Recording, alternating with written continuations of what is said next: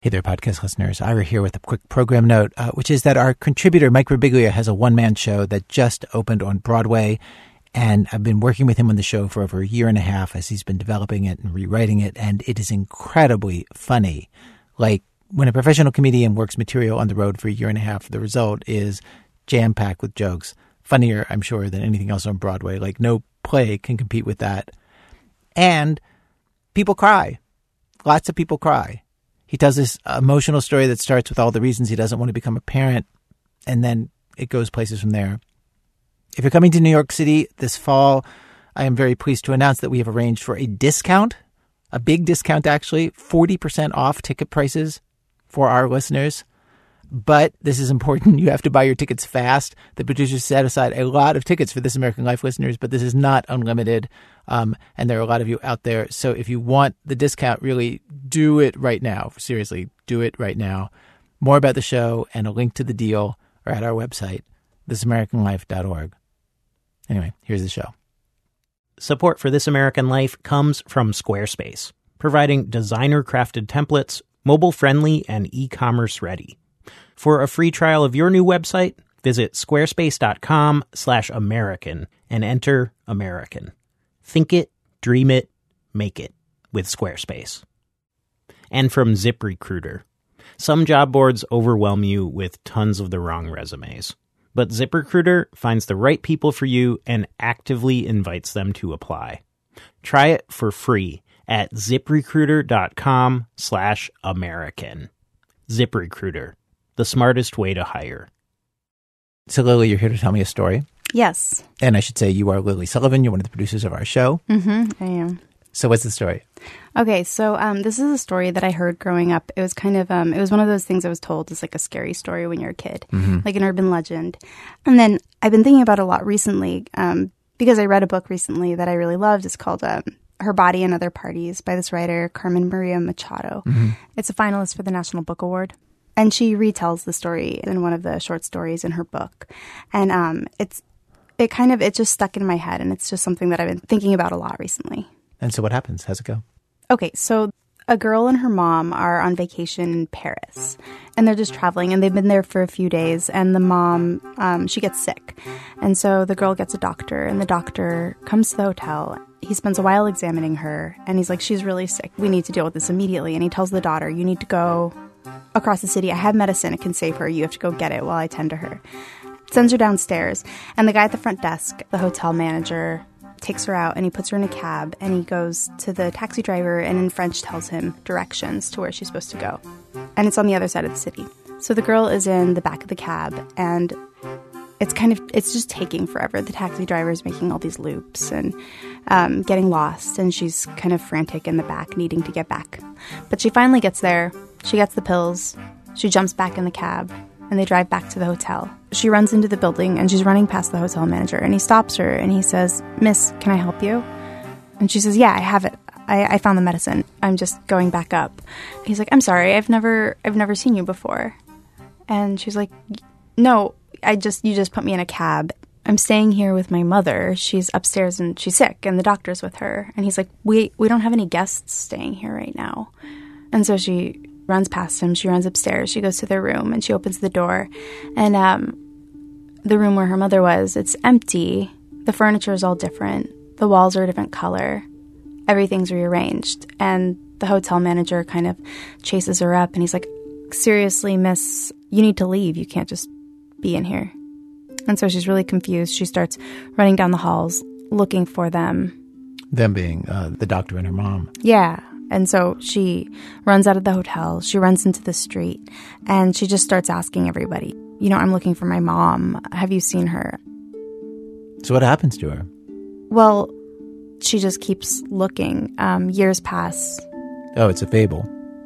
right, right. Um, this isn't a real story. right. Um, and you know, she's young, she's in Paris, she doesn't know anybody.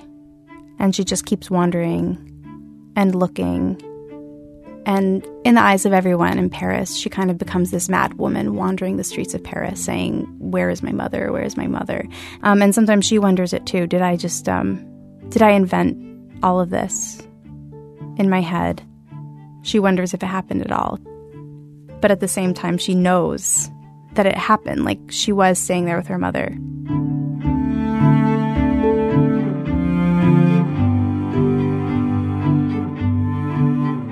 Lily, you said that this story uh, has been stuck in your head for a while, and I know it has because I know that it was your impetus for for putting together uh, today's show, and you've been thinking about it for months, actually.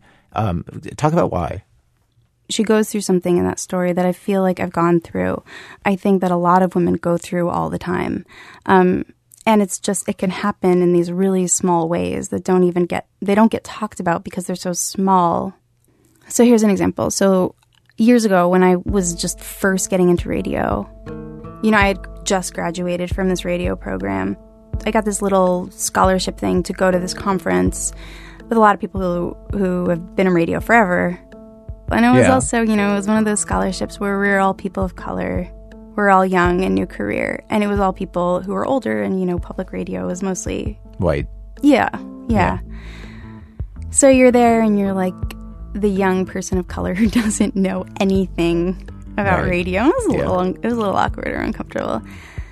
And there was um there was this older person who was um a pretty big deal in radio and he he was doing this thing where he would kind of come up and talk to me like a normal person and you know say professional things about radio um, and then he would, you know, it's a conference, so you see people and you walk away and you mingle. And then he would kind of walk away and then he would be on the other side of the room and he would just kind of like leer at me from a distance. All kind of all the time, it felt like constantly. And he would just, you know, he'd be waggling his eyebrows, pursing his lips, you know, like squinting eyes.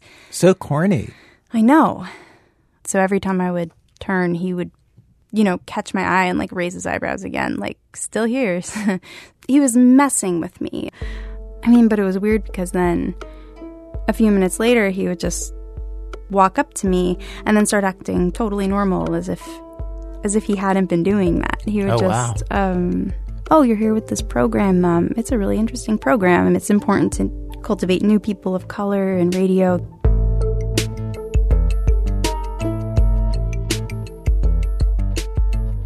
And then, um, as part of the conference, there was an event one night, and you know there was alcohol and people were drinking, and he was standing with a group of men. They're looking at me and they're whispering. It, it felt like they were talking about me. Um, I mean, they were. I could I could tell that they were talking about me. Someone would look at me saying something, and then someone would laugh. Did you have a feeling about what they were probably saying? I mean, I think they were just talking about like me as a woman, how I look, um, things like that. And I think that he was telling them that he was going to sleep with me or something like that. That's the way they were looking at me. They were like whispering to each other and squinting their eyes, and they were laughing at me. And then he comes up to me um, and just acts totally normal and tells me that I should come over and come meet them. You know, he'd be happy to make some introductions. Um, they're good people to know in radio. And so I go over with him and I like put out my hand to meet them. And um, no one shook my hand and they all just kind of laughed and looked at each other. And I just, Whoa. yeah, it was, it wasn't great. It was really embarrassing, but it was so subtle. It just felt humiliating in a way that I knew would sound silly if I tried to tell someone. And then later I talked to people about it and um, they were a little skeptical, you know. They were like, those, those people, they, they wouldn't have done that. The people who make the decisions in radio. But I was like, I just, I know that it happened. And then in your mind, you're basically doing what the woman is doing in the story, which is like, uh, like uh, this is definitely true. But wait, is this true? Kind of, because, yeah, I mean, a little bit, because, like, on the one hand, like, you know what it's like when people are kind of laughing at you when you put out your hand and no one shakes it. Yeah, that seems pretty blatant. That seems like hard to, to make a mistake about. It does seem blatant, right? But Right. then when people say, you must have misread everything, and the guy himself is acting like everything is totally fine, you're kind of like, is it possible? Is it possible that I misread everything? Am I overreacting? Did I just read all of that wrong?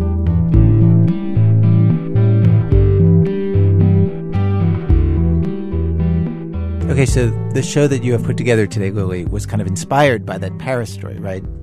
Yeah, yeah. And let me just explain uh, to the audience that it has uh, it has two stories about women, and in each of the stories, something uh, kind of weird and unsettling happens to these women, and the world does not acknowledge how weird and wrong these things are. But in addition, unlike the woman in the Paris story, and unlike you at the conference, the women in these stories, they don't think anything's gone wrong. Not at first. Um, at first, they think everything's fine because everyone around them acts like everything's fine. Um, and only later do they start to realize um, wait, something bad did happen. And so that is going to be our show today. Two stories that I have to say are eye opening from WBEZ Chicago. It's This American Life. Stay with us.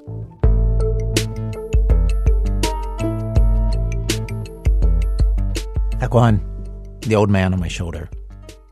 This first story, when the producers working on it started doing interviews for the story, it seemed like every single interview, they came back so surprised at what they were learning.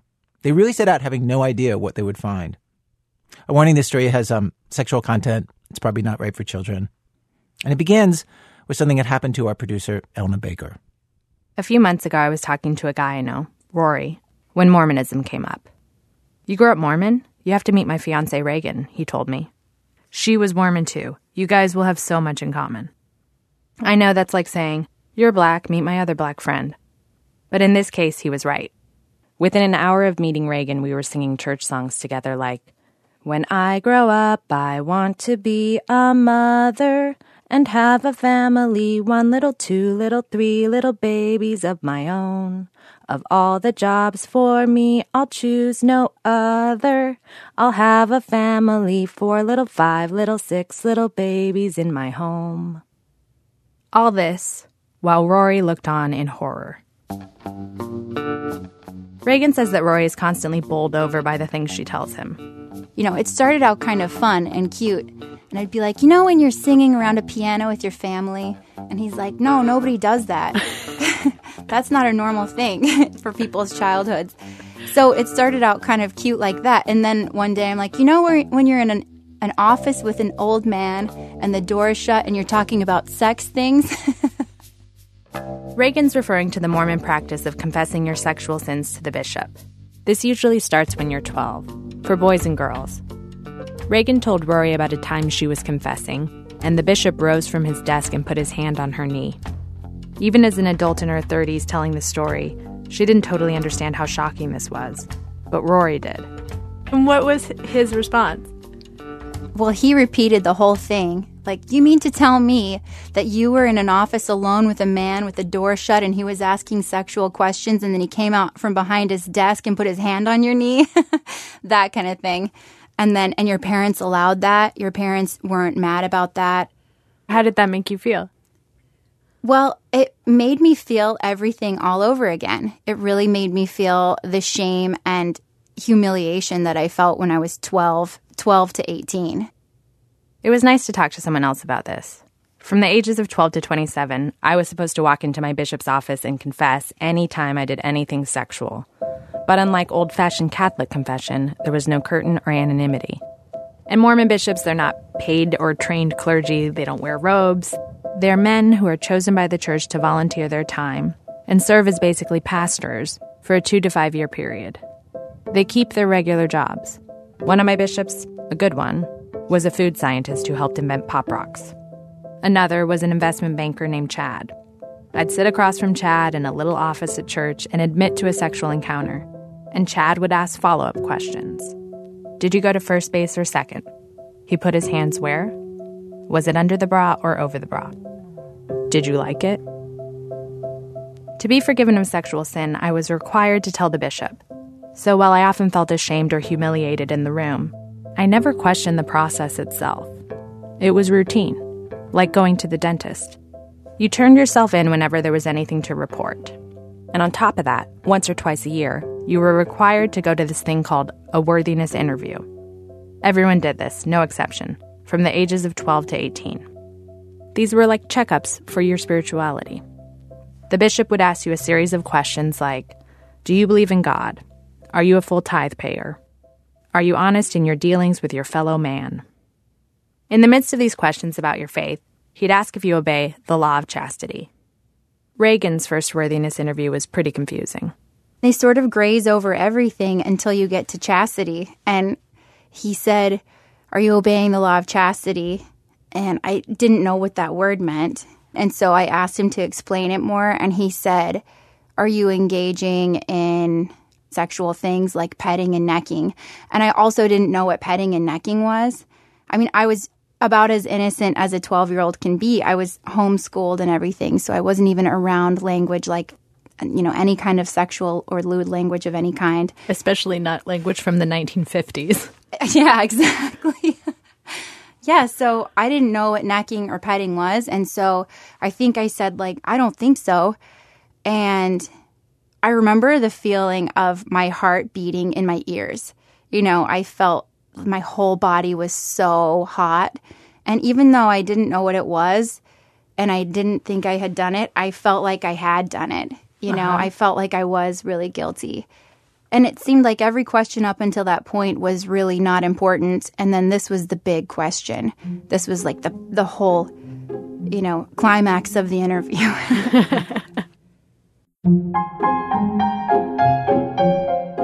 And then I also became bad after that. I became completely obsessed with necking and petting and finding out what it meant. Anytime anything would happen in a movie, anything sexual at all, I'd be like, I think that's petting. the interviews kick-started something with me. I I made my Barbies do everything that you can possibly imagine. It was like a bloodbath. My Barbies were, went from just playing house to like I, I, doing angel dust and having like orgies within a matter of weeks. When Reagan was 16, she said she finally got a boyfriend to experiment with, and she did neck and pet with him. But whatever fun she had was gone the second it was over. Did you immediately, like right after, think, like, oh no, now I have to tell the bishop? yes. Yes, instantly. I went home and I remember feeling really excited that I had necked and petted. And then the next day, I was just guilt ridden the whole day. I was like, it was like I had a hangover or something, like a I don't know. I, I, was laying in bed, like thinking about it and worrying about it all day. And I didn't tell him or talk about it until I was asked to go in for an interview. And the door was shut. I was sitting there. I was 16. And he asked me all the questions. And then he asked me if I was keeping the law of chastity. And I said, no. I said, no. And he came out from behind his desk and pulled up a chair close to me and put his hand on my knee. This is the story she told her fiance, Rory. And then said,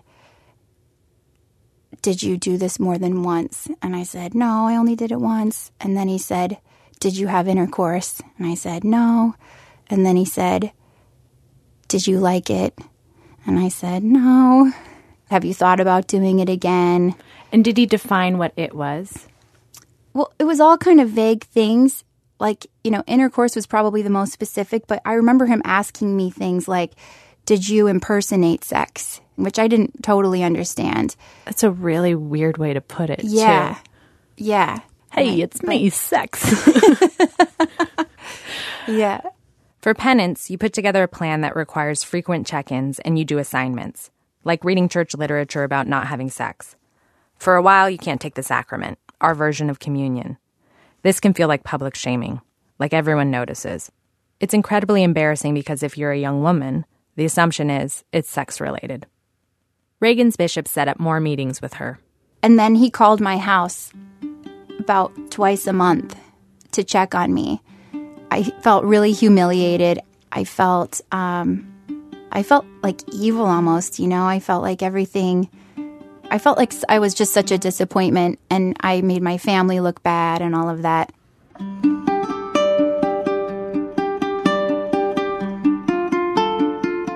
One morning last December, I opened up Facebook and saw this petition going around by a Mormon named Sam Young. He used to be a bishop, and he was calling on the church to stop these sexually explicit interviews. This was the first time I'd ever heard them referred to as sexually explicit. He posted a list of 29 questions different church members said that they'd been asked in their interviews with their bishops. As I read down the list, I realized that I'd been asked 13 of them. Questions like Do you masturbate? Where and how did your boyfriend touch you? Where were his fingers? Were your nipples hard? Were you wet? It took seeing them all together for me to realize how bad it actually was. There were stories of abuse on Sam's website. Some were extreme, like bishops who convinced children that if they masturbated with them, the desire to do it would go away. I was never physically abused. Just ask questions. As a bishop, Sam said he never asked these questions, and he was never asked them as a kid. He found out about them from a friend, whose son was asked about masturbation. Sam couldn't believe it. He posted about it on Facebook, and the stories came flooding in. Of his six daughters, four told him that they'd been asked if they masturbated. One of his youngest said she didn't know what the word meant. She was 12. So she looked it up on the internet, and this introduced her to porn. Sam thought if he brought all this to the attention of the church, they'd stop these explicit questions. The church response was that bishops are not supposed to be, quote, unnecessarily probing or invasive in their questions. But what's necessary and unnecessary is left up to each individual bishop to decide. The church doesn't define exactly where the line is. As the story got more heat, the church issued new guidelines this spring, saying kids could have a parent or an adult in the room when meeting with the bishop. The church claims this had nothing to do with Sam's petition, but clearly he had touched a nerve. He was excommunicated from the church in September for acting, quote, in clear, open, and deliberate public opposition to the church. And a lot of Mormons online resisted his claims. They defended their bishops, saying they hadn't been asked inappropriate or disturbing questions, that these incidents were isolated and unusual, or that Sam was making these stories up, that they hadn't happened at all. But I knew they'd happened because they'd happened to me.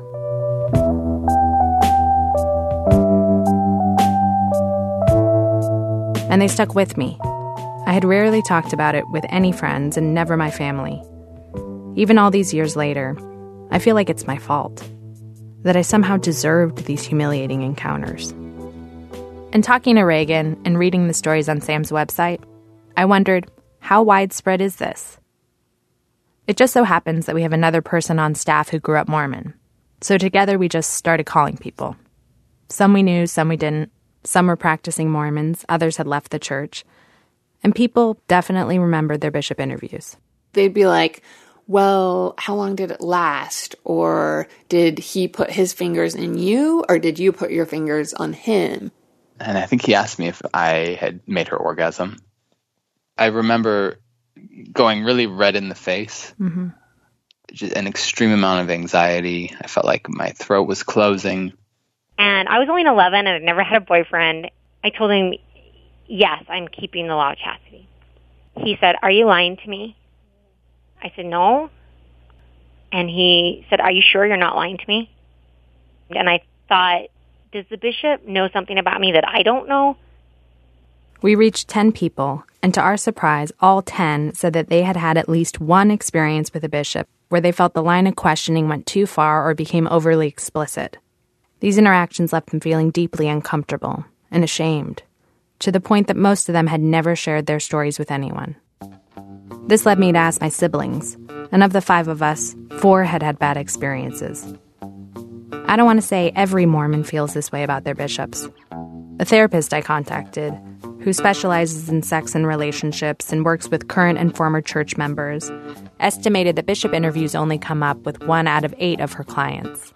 And talking about chastity is just a small part of what bishops do.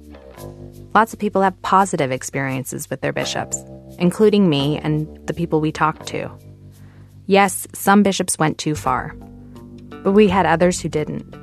You get a new one every few years. But bishop interviews can be hugely consequential for your life. To attend any Mormon run college, you need your bishop to give you what's called an ecclesiastical endorsement which is basically a letter stating that you're a faithful Mormon obeying the church's teachings. I talked to a woman named Alicia. She's from Utah, in her early 40s. When she was 20, she went to get her ecclesiastical endorsement to go to BYU, Brigham Young University. Alicia had previously had sex with her boyfriend, but says she stopped and had been abstinent for a while.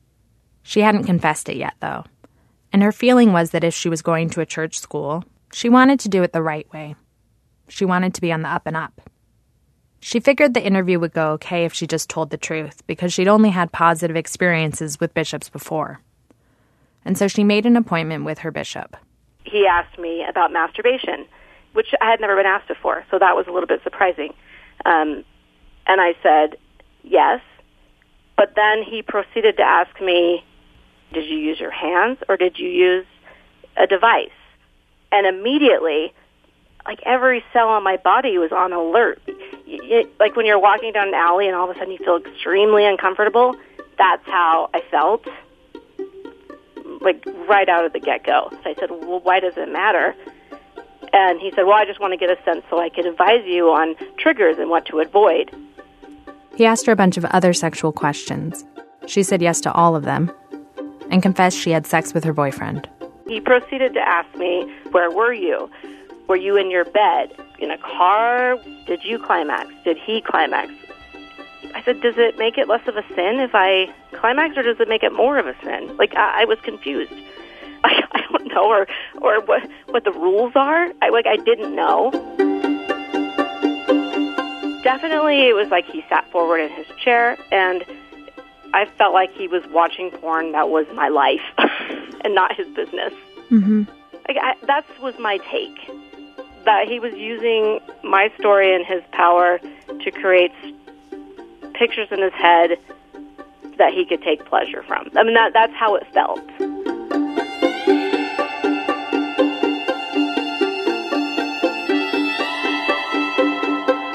At some point, he said, "So all you guys do is have sex. You guys don't do anything else." I'm thinking, uh, "No, this is a boyfriend that we do a lot. Like we, he's in a band. We go do all these shows. Like I help roadie for him. Like, our relationship is not the sex. It's just what you're asking about, and now you're making it sound like that's the only thing we do. It was bizarre, but I needed that signature. And eventually got it, but not without paying a price. She was too scared to report him. She thought it could backfire. And she had to keep meeting with him once a week. She said she always felt sick beforehand and tried to think of excuses not to go. It's hard because it's not like I could have said, this man is molesting me or, you know, raping me or. And I've had other experiences that were sexual pressure put on me, you know, with hands, that were less traumatic than this.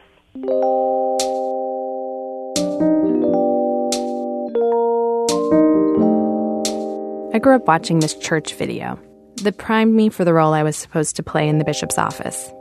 It's called Godly Sorrow Leads to Repentance, and our teachers would show it to us when they slacked on preparing a lesson. In the video, a young woman named Kim visits her bishop because she's going to get married, and in order to enter the temple, she needs a signed document, a temple recommend, that says she's worthy. Kim sits across the desk from her bishop and he asks Is there anything in your life, Kim, that hasn't been resolved with the proper priesthood authority?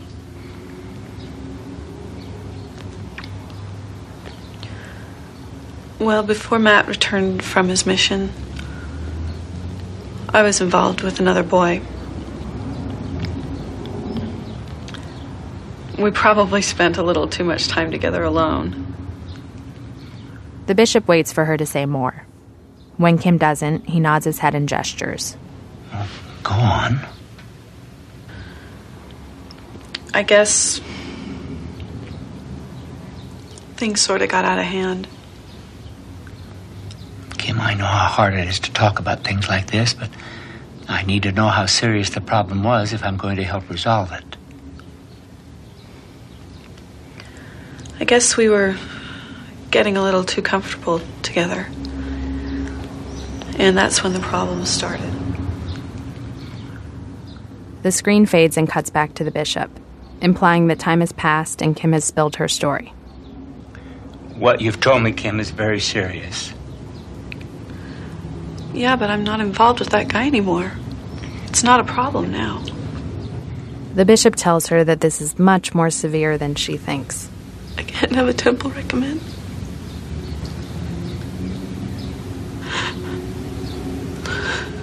But the wedding is coming up.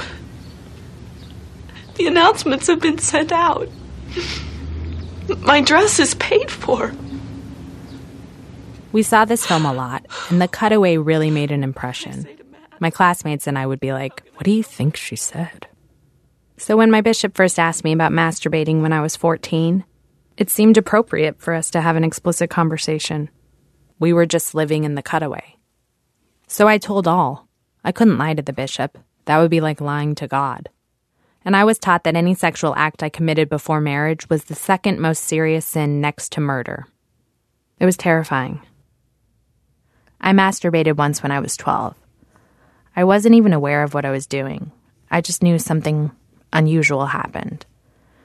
Two years later, I learned the church's position on masturbation, which is that it's almost as bad as sex, and I knew sex was almost as bad as murder.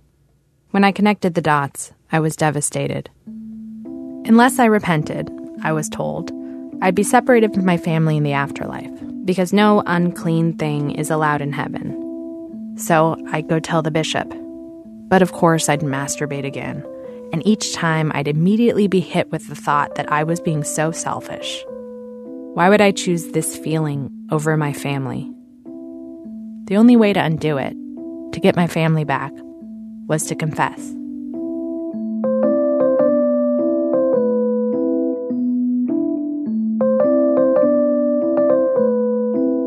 My dad was a bishop for five years.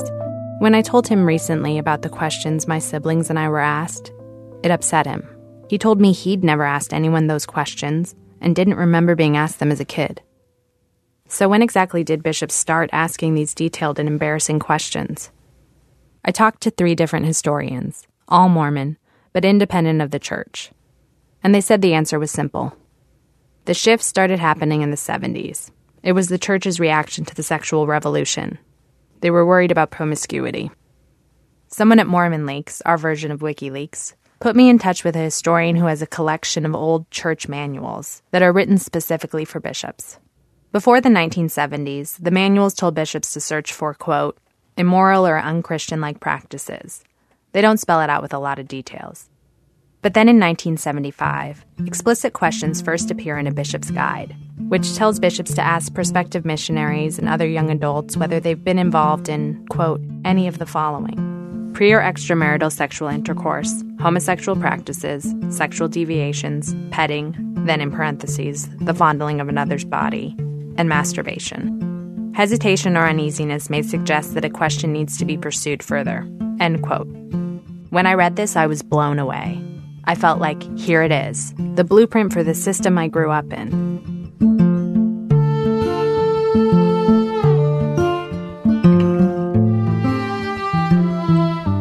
That was 1975. Worthiness interviews with young people officially began in the 1980s. And in the 90s, a pamphlet came out which bishops were told to use in those interviews. It was called For the Strength of Youth. On the cover, there was a black and white drawing of a bunch of teenagers girls with perms and shoulder pads, boys who look popular. You got one when you turned 12. I loved mine. Anyway, the pamphlet included a list of forbidden sexual acts, like petting, masturbation, and also just thinking too much about sex. The church encouraged bishops to discuss the specific acts listed in the pamphlet during their interviews with young people, and they were free to ask whatever follow ups they felt they needed to. This is how the system still works today.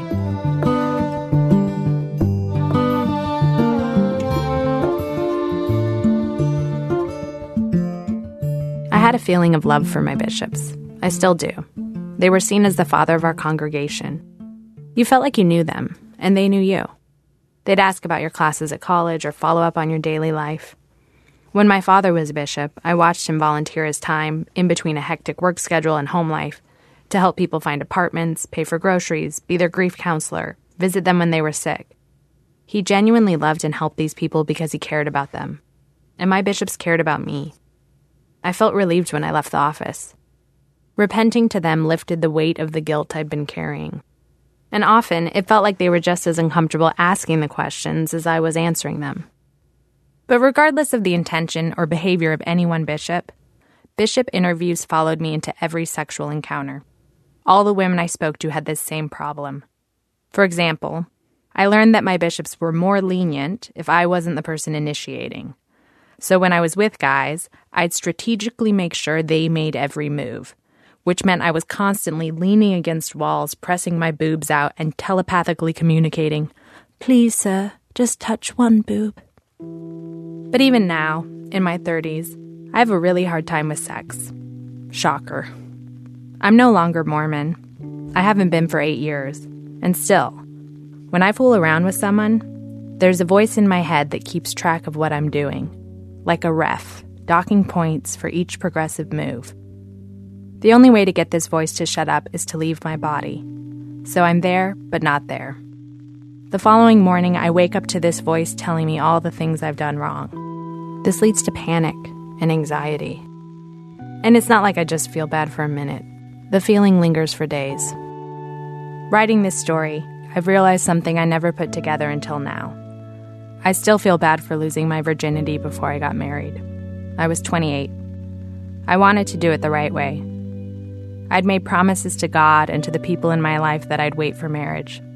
I wanted so badly to live up to their expectations. And when I made the choice to have sex, I knew what it meant. I made it knowing I would lose my family for eternity, my community, and my religion. And in spite of all that, I still did it. And what kind of a person does that make me? This is what I feel every time I have sex.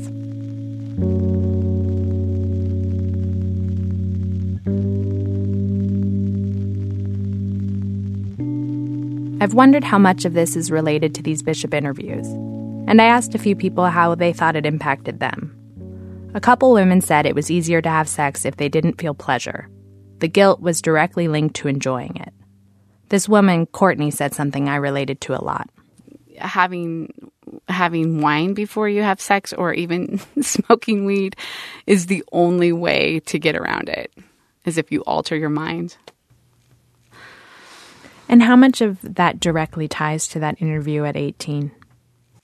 A hundred percent. And this is Kate. I think constantly having to account to an extraordinarily judgmental outsider about your sex life leaves an external voice.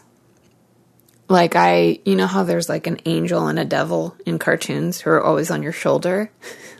like, I think there's always like an old man on our shoulders as Mormon women. This has consequences. Dr. Jennifer Finlayson Fife is the sex therapist I talked to.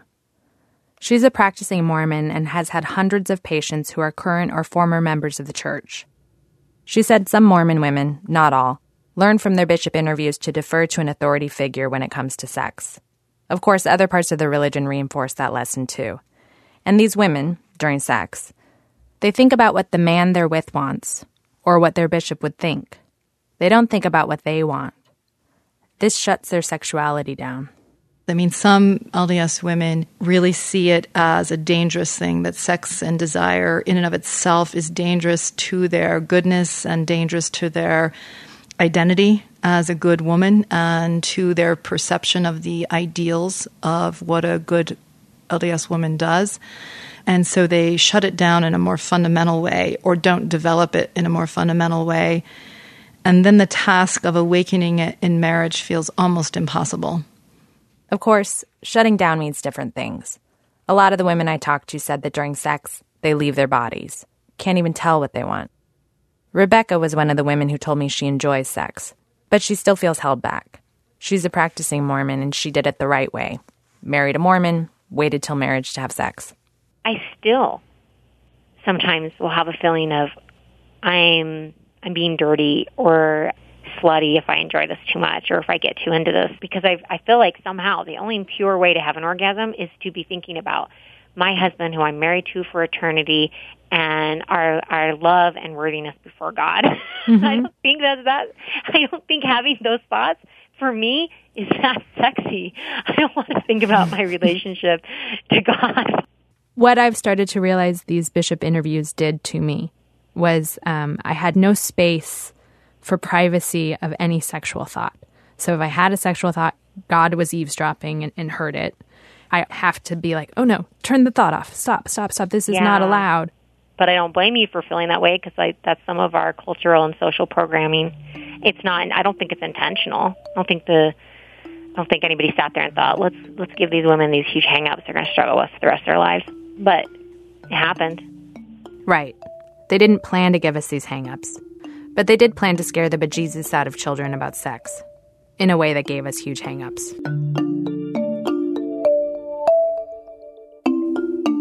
I wanted to talk to the church about this, to understand how it views the bishop interviews today, after the Sam Young controversy, to see if officials really grasp how much their policies had impacted us, and if the church is rethinking these practices. LDS officials haven't given interviews on this in the past, but the director of media relations for the church, Eric Hawkins, agreed to talk. I told him what I'd learned from my interviewees that these bishop interviews had stayed with us. I think what you have found is is a um, a, a selection of of individuals who have perhaps had that experience or that feeling, um, whereas tens of thousands, hundreds of thousands others have felt very differently about the the process and about. Uh, so, as I say, from my perspective, it is always heartbreaking when I hear that someone leaves that conversation not having had that experience. Are these questions supposed to be that explicit? I think that would depend a little bit on the situation. One of the pieces of counsel that bishops are given is to not be too invasive, um, to adapt the conversation to the understanding and maturity of the young person who is there. And uh, and I think it, it's it's not necessary for a bishop to be overly explicit or or probing in those questions. He wants to understand. Um, how that individual feels about what they have done, and uh, and so that he can help apply the right amount of repentance, if you will.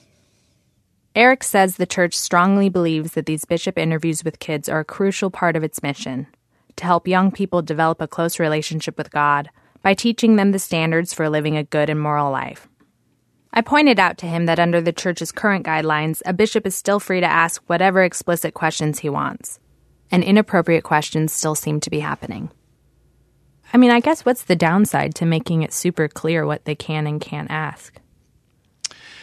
Well, I think these are the the conversation needs to be according to to the understanding of that young person. You may have a a, a young woman who is 11 years old or 12 years old, 13 years old, who's completely innocent. You may have a, one of her counterparts who is um, of the same age, but but very very mature in in her thinking and the ways of the world and so forth. And so the conversation would be very different for those those two individuals. And that's what's outlined in the guidelines for for bishops as far as interviews. In other words, bishops need the flexibility to ask whatever they think is needed. He pointed out the church did revise its guidelines for bishop interviews this year to allow parents to be in the room and to share with the parents the basic topics that they'll cover beforehand. So, why did you set new guidelines? I think this is a church that is always growing and learning and looking to do better, and uh, and I think there there was seen an opportunity to improve the interactions between young people and bishops, and uh, and so those guidelines were sent. And and is that because the way that questions were asked before were wrong? No, I don't think so. I think it's a learning process. I think the way that the church is taking accountability is by constantly seeking to improve. You specifically said the word accountability. And I think mm-hmm. that the church needs accountability in acknowledging that this process caused harm. I think that what the church is trying to do is to constantly improve, to look for ways in which this can can be um, made better. Absolutely, those interactions can Improve. I guess what I'm saying is, in order to improve, uh, there needs to be an admission. It feels a little like like an argument I might get in with a boyfriend or my husband, where I'm like, uh, "So, can you tell me that you did something wrong?" And they're like, "I'll do better." And you're like, "No, but first you have to tell me you did something wrong." And then it's like, no, I'll do better. And it's like, will you just tell me, just so I know that you know that this was wrong? I've had those conversations with my wife too. Uh huh. um, and and so, do you understand what I'm asking? I do. I do. And do you understand why I- it's important to to me to hear that?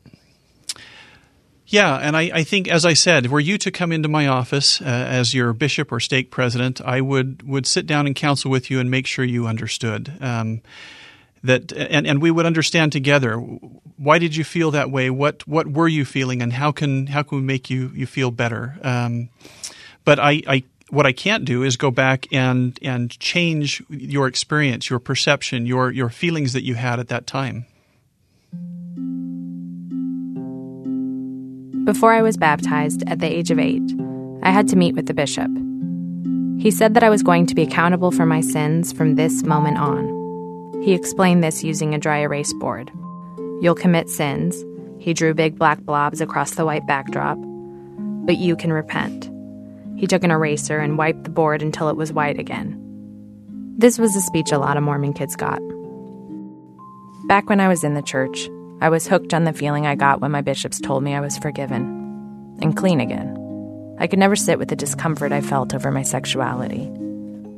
And look, I no longer believe that these men speak for God or have any authority over me. But I can't shake the feeling of wanting to be clean, to have someone else who knows tell me I'm okay. I probably should accept that there's no way that board is going to stay white. Why would I even want it to? What's so bad about drawing on it? Isn't that what it's for? But then, the second I think this, I hear another voice. Such is the way of an adulterous woman. She eateth, and wipeth her mouth, and saith, I have done no wickedness. That's what my bishops taught me.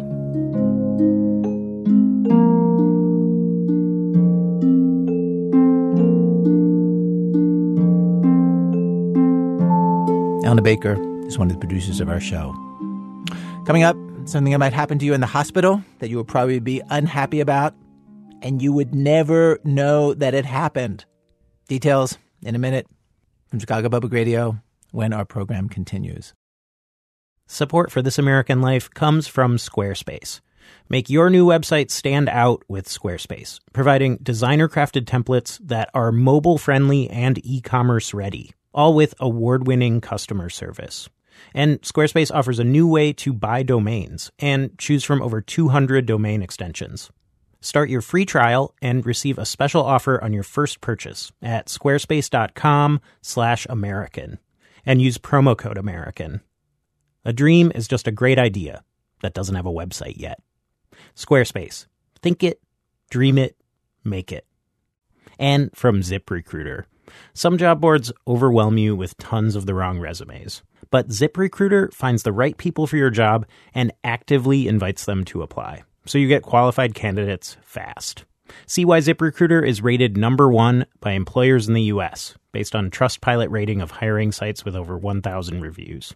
Try it for free at this exclusive web address, ziprecruiter.com slash American. That's ziprecruiter.com slash American. ZipRecruiter, the smartest way to hire.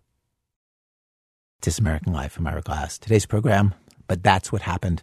Stories of women in situations where something unsettling happens, and sometimes it is even hard to explain what felt wrong. And it takes a while to sort out the truth. We've arrived at Act Two of our program, Act Two, while you were out. Lily Sullivan has this story of something that happens to women without their consent, and they usually never find out that it happened. Here's Lily. About 10 years ago, Dan Weinberg was a medical student in Canada. It was his first year working in a hospital, shadowing doctors. One day he goes to his first gynecological surgery. He'd never been in a gynecological operating room before. So I came into the room uh, with the patient already under a general anesthetic, so uh, sedated, uh, not conscious. That's routine. The patient's usually under by the time the surgeon arrives. So the lead surgeon did a pelvic exam on her, also routine, and then turned to Dan and said, Now you try. And uh, the gynecologist sent me over to the bed to do a, a pelvic exam on this woman. Dan had done a couple pelvic exams before, but never on somebody who was unconscious. To do a pelvic exam, a doctor inserts their fingers into a patient's vagina to examine the cervix and uterus. The doctor places another hand on the abdomen and presses down, trying to catch the ovaries between the hand on the abdomen and the hand in the vagina to check for abnormalities. And while Dan was doing all this, the surgeon walked away. And he went off to do something else. And so I was left there by myself doing a pelvic exam on an unconscious woman as someone who really uh, didn't have a lot of knowledge of what I'm supposed to be feeling for. And I thought to myself, who would consent to something like this? And um, I know that my mind wandered to if the woman knew what was going on, that you know that she'd probably be pretty upset and justifiably so. You know, I just thought, what, what, what am I doing, and what would this woman think if she were to wake up right now? As soon as this thought hit him, he stopped, walked away. I don't think anyone paid any attention to me whatsoever, including the person who, you know, who, the surgeon who was supposed to be basically my supervisor or teacher. Um, after that surgery, I well, I felt so uncomfortable with the initial exam that uh, I mustered up the courage to talk to the surgeon, my supervisor, and um, I asked him to please make sure, you know, from now on, just make sure they know I'm here and ask for their consent uh, for me to do an exam. Um, I don't want to be, yeah, I didn't, I just felt like I didn't want that on my conscience. It didn't feel good. Oh, yeah. How did he react? I think he just he just kind of brushed it off and said, "Okay, you know, mm, yeah, sure." The night after that first surgery, Dan was still really upset. So he called his older sister, Sarah. She was in med school too, a year ahead. And she was like, "Yeah, so?" I thought about all the times that I'd been asked to do the exact same thing and when it happened to me, I didn't really think twice about it. I actually thought, oh, this is a fantastic learning opportunity because I, I found learning the pelvic exam a little awkward also. So when the surgeon invited me to also do a pelvic exam, I thought, great, I'd love to. And I don't think it had ever occurred to me even once that I might be doing something unethical. It just seemed like a normal part of practice. It was kind of normal. Pelvic exams are hard to learn. Frankly, under the best of circumstances, they're uncomfortable, awkward. So, for years, in teaching hospitals, a common way to train students was that when someone was unconscious during a gynecological surgery, the head surgeon would do the exam, and then a student would repeat the exam for practice. As far as consent goes, whenever anyone goes to a hospital, they sign an overall release form. At a teaching hospital, which lots of hospitals are, there's a part on the form that says something like, I acknowledge that medical students may be part of my treatment team that's what a teaching hospital is teaching people how to do stuff. These kinds of exams aren't just a thing in Canada, they're common in the US too. Rectal exams happen the same way for men while they're unconscious during prostate surgery. And the more Sarah thought about it, she started to feel weird too. I think actually I I probably felt a little bit embarrassed. So my first reaction was just to say, "Oh, what did you do?" But in my head I was thinking, "Oh man, mm. Why haven't I ever thought about this before? And then, how did you feel about that reaction now? Do you have a different feeling about your initial? Oh, yeah. No, I think it's horrifying. Absolutely. I, I think, like, what's wrong with me? Why didn't this occur to me that I hadn't actually met this woman before? And and it, it never occurred to me and I, th- I think that's pretty horrible yeah it's it's one it's one of those dirty little secrets of medicine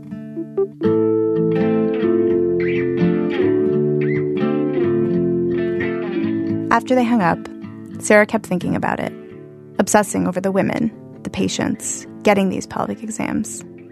Did they know that this might happen under anesthesia? And if not, how would they feel about it? Sarah had to do a research project for school that year, and she wanted to look at this. I specifically started talking to my boyfriend about it because he had wanted to be my research partner and I said, Oh, I've got this great idea. Let's do our research project on pelvic exams that are done without consent. And he said, No way. I do not want to be your research partner for that. Why? Um, he felt that the pelvic exam under anesthesia is an incredibly important learning opportunity for male students, and he thought that even by looking at this issue, we were opening up a big can of worms, and he didn't want to have anything to do with it. He thought it was wrong that I was even looking into this issue. Oh, wow. yeah. So you guys had some. We were not a match made in heaven. he never came around on that one. Sarah found that most of her classmates had done exams like this practice exams on anesthetized women. And lots of them had never really thought about it either until Sarah pointed it out to them. Did you notice that women thought something different from men, or was it all? Yes. yes. I think a lot of men felt the same way my boyfriend did that this is how we're going to learn because women don't always let us do this when they're awake, so we need to learn while they're asleep. For sure. The next year, she decided to survey a bunch of female patients at her teaching hospital and see what they said. Did they know that medical students might do exams? How did the women feel about it? Did patients want to be asked for consent beforehand? No one had ever studied that before. At the time, I was like, "Come on, what's the big deal? Just uh, let's let's ask the question and find out what the answer is." I thought it's about time somebody really answers the question if you ask women, are they going to say yes? Right? What are they going to are they going to say yes or are they going to say no? That was the question that nobody had asked yet. Here's what Sarah and her research partners found. They polled 102 female surgery patients at their teaching hospital's pelvic floor disorder center. So that's women who were likely to have had pelvic surgery or who were likely to have it in the near future. The vast majority, 81% of them, had no idea that a med student might do a pelvic exam on them while they were asleep. And most said, yeah, they wanted to be asked. And here's the most surprising thing they found 53% of women said they actually wouldn't mind being examined by a student while unconscious, as long as someone asked them for permission beforehand. So, a real find. Women would say yes. All you had to do was ask. So just ask, right? Problem solved.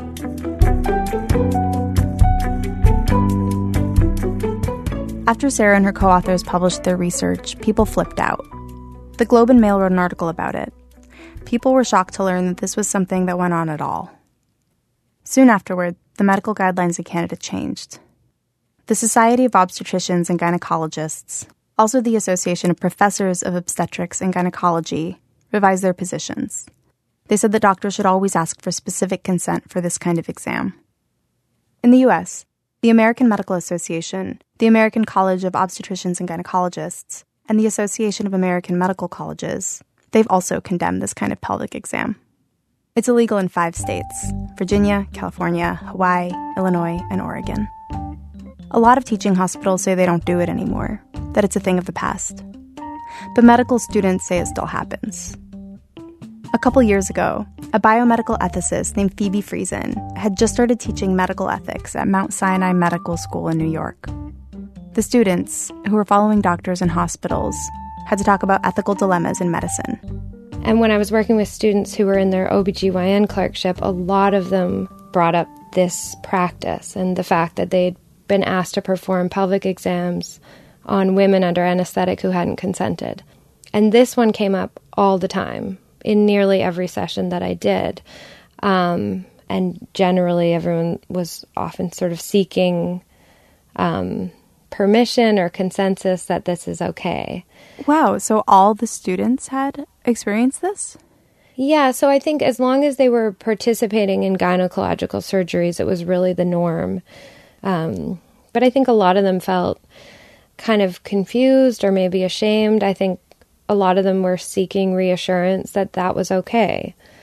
And I just ended up talking to so many who felt uncomfortable. They were doing these pelvic exams at a bunch of different hospitals around New York City.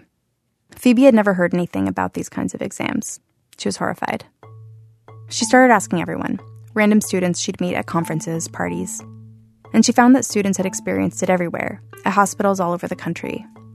Because teaching hospitals take a lot of patients without insurance or who are on Medicaid, these practice exams end up being done disproportionately on poor women, women of color, homeless women. Phoebe was surprised to learn there are a lot of people who are still in favor of it. And I think, especially, there was a lot of men who were dismissive, and there was a lot of people from within the medical community. Um, or a, a, lot of people would say things like, well, what you don't know can't hurt you. Oh my God. that kind of response, which I felt like was really, really weird.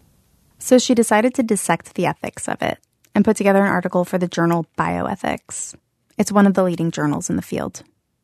She parsed out five common arguments in support of examining unconscious patients, evaluated each of them, and concluded that the practice is unethical. The response from doctors? Not so good. Some said these exams are necessary for teaching. Some said these exams never happen, which of course can't both be true.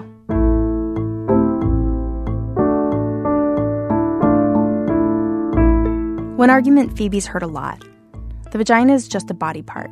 Be a professional, don't be a prude. She calls this the is the vagina different from the mouth objection. Sarah heard this one a lot when she was doing her research. Here's Sarah. So who cares? This is just another exam. This is just another thing that medical students do in the hospital. Hmm. Why is it different than looking in someone's mouth or uh, looking at their hip? How is this different? How is it different? The thing that really makes it different is not what we as doctors think about it. The thing that makes it different is what the patients think about it. And if you ask women, they think it's different. So it's different. Yeah. For me, I would want I would want to know if somebody was going to be examining my vagina while I was asleep. Absolutely. I would like to know. I, I mean I've been in that situation. I, I've I've been there. I've been I've been that crying woman waiting to go into into surgery, so I understand what it feels like. Sarah's had gynecological surgery under anesthesia after a miscarriage. I, I've been in an operating room asleep. You're asleep in a cold operating room with your feet up in the air and a bunch of strangers around you, and you're you're exposed for all these people to see. It's very emotional. Yeah, it is. Yeah, because you're very vulnerable when you're asleep. I mean, before I delivered a baby, they asked me if, if I wanted a med student or a resident in the room. So I think if I'm asleep, I should be offered the same courtesy.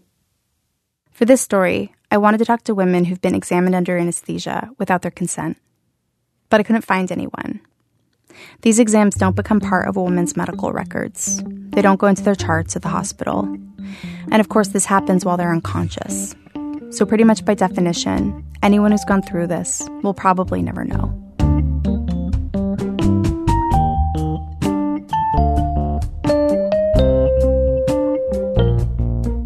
Lily Sullivan.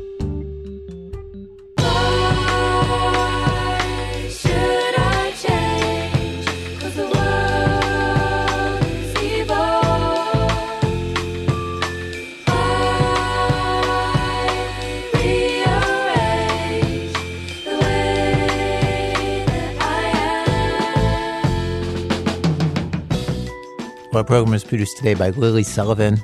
People who put together today's show includes Elna Baker, Ben Calhoun, Dana Chivvis, Sean Cole, Neil Drumming, Jarrett Floyd, Stephanie Foo, Damian Grave, Michelle Harris, David Kestenbaum, Anna Martin, Miki Meeks, Doe Nelson, Catherine Raimondo, Nadia Reiman, Christopher Swetala, Matt Tierney, Julie Whitaker, and Diane Wu. Our senior producers, Brian Reed. Our managing editor, Susan Burton. Special thanks today to Greg Prince, Matt Bowman, Taylor Petrey, Peggy Fletcher Stack, Louise Seamster, Alexandra Duncan, and Sue Ross. Our website, thisamericanlife.org, where you can listen to our archive of over 650 episodes for absolutely free. This American Life is delivered to public radio stations by PRX, the Public Radio Exchange.